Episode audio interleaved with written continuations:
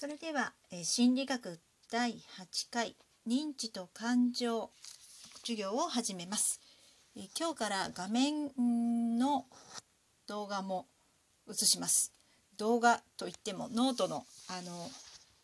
表示だけなんですけれども通信料に余裕がある方はこちらを見ていただいても構いません、えー、通信料ちょっと厳しいなという人は今まで通り音声で聞いてくださいね。では認知と感情の話です。1反芻思考。反芻思考。英語で rumination と言います。綴りが見にくいんですけれども。ごめんなさい。これはですねあの自筆のノートをスキャンして PDF にしているではなくて何て言うんでしょうか。専用のノートとペンでそのノートに書いたものが自動的に PDF 化されるというアプリを使ってるんですけれどもペン先を変えてから認識が落ちたようで時々その記入しているはずの字や線が映っていないことがあります。申し訳ないです。そこも適宜補足していきながら説明をします。さて話を戻しましょう。半数思考ですがえー、皆さんもですね普段の生活の中で、えー、自分または他の人の言動についてあれやこれやあ悩み続けることはないでしょうか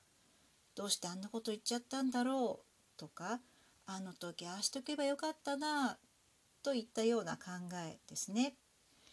でこのようにですね、えー、ある苦痛の症状やその原因意味結果について反復的に考えること、まあ、繰り返し繰り返し考えることを反数思考と言います。でどのぐらい考え続ければ反数思考になるのかということなんですがあの反数思考を測る心理尺度だと30分以上考え続けると反数思考となしていますのでもし皆さんが一晩かけて眠れずに考えるようなことがあったとしたらそれは反数思考と言えます。でこの反数思考なんですが一旦始まるとそれを止めることは難しいことが知られています。あの非常に苦しい状態ですよね。ああだったかなこうだったかなすればよかったかなあしたらもっといい結果得られたのかなと悶々とあの悩み続ける状態ですのでできればやめたいんですが、まあ、それを止めることは難しいと。でなぜだろうというのを教科書84ページの2認知の感情セクションで説明しています。認知と感情正確に言うならそれらのつながりがあるからこそ止めることが難しいわけですがノート進みまして、えここですね。括弧1当たり前だけど画期的な研究とあります。えこの認知と感情がつながっていて私たちの心に影響をするこれがですね研究として扱われたのはそんなに古い話ではないと。ただその日常的にはよく経験することですよね。例えば落ち込んでいると悪いことばかり考えてしまう。またその逆にですねすごく楽しいこいいことしか考えられなくなるといったことです。まあ、今言ったような落ち込みや楽しいという感情と考えてしまう、まあ、これを心理学用語では認知と言いますが、まあ、言い換えると頭の中の働きのことを認知と言います。でこの感情と認知はお互いに影響をし合います。まあ、こうしたですねその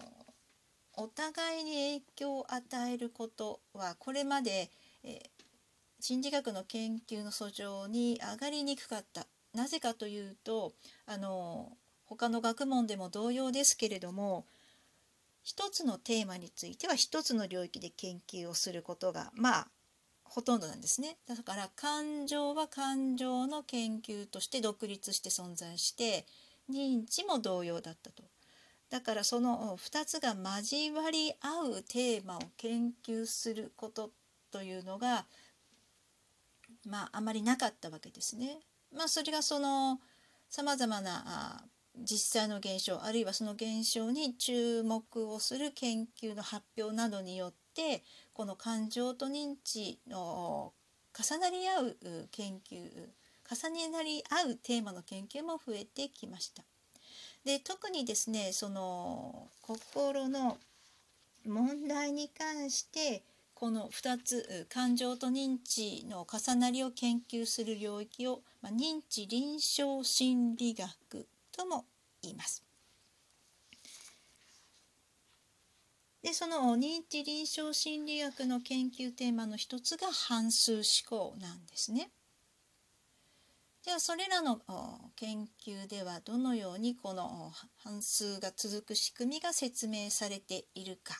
括弧に半数における2つの過程で見ていきましょう。半数が続くには2つの理由がある。2つの過程があると。そのうちの1つが丸1感情から認知への影響です。感情から認知と矢印が引っ張ってあります。ここ黒い線のガタガタがマウスで補ったらうまく書けなかったので見苦しいのですが了承してください。さてこの感情から認知への影響ですがこれはですね気分一致効果として知られています。気分一致効果は主に社会心理学で研究されている現象なんですがまあ、さっきと同様ですね、えー、感情と認知のコンテンツの質が同一なものになるつまり楽しい気分の時には楽しいことを考える、まあ、こういったことです。でそんなの当然だよねと思うかもしれないんですがじゃあなんでそのような気分一致効果が起こるのかを考えてみるとなかなかに難しい。どうしてその心の異なるプロセスがつながっているのかを説明しなければいけないからですね。でこの気分一効果を説明するためにですね前提とする理論が次の頭の中の仕組みに関するものです。で私たちの頭の中では概念や知識がお互いに結びついていて、まあ、それがネットワーク構造を形成しています。例えばバナナこの概念や知識があったとしましょうと。でバナナというものは例えば黄色いまたは甘いとまたはバナナといえば猿がよく食べてるな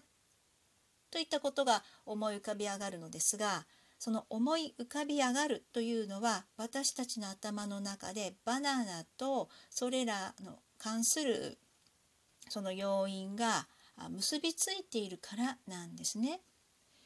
まあ、その結びつきがないものはバナナと関連しては思い出しにくいわけです。例えばバナナと聞いて靴紐は思い浮かべないですよね。それはバナナと靴紐の間にリンクがないからです。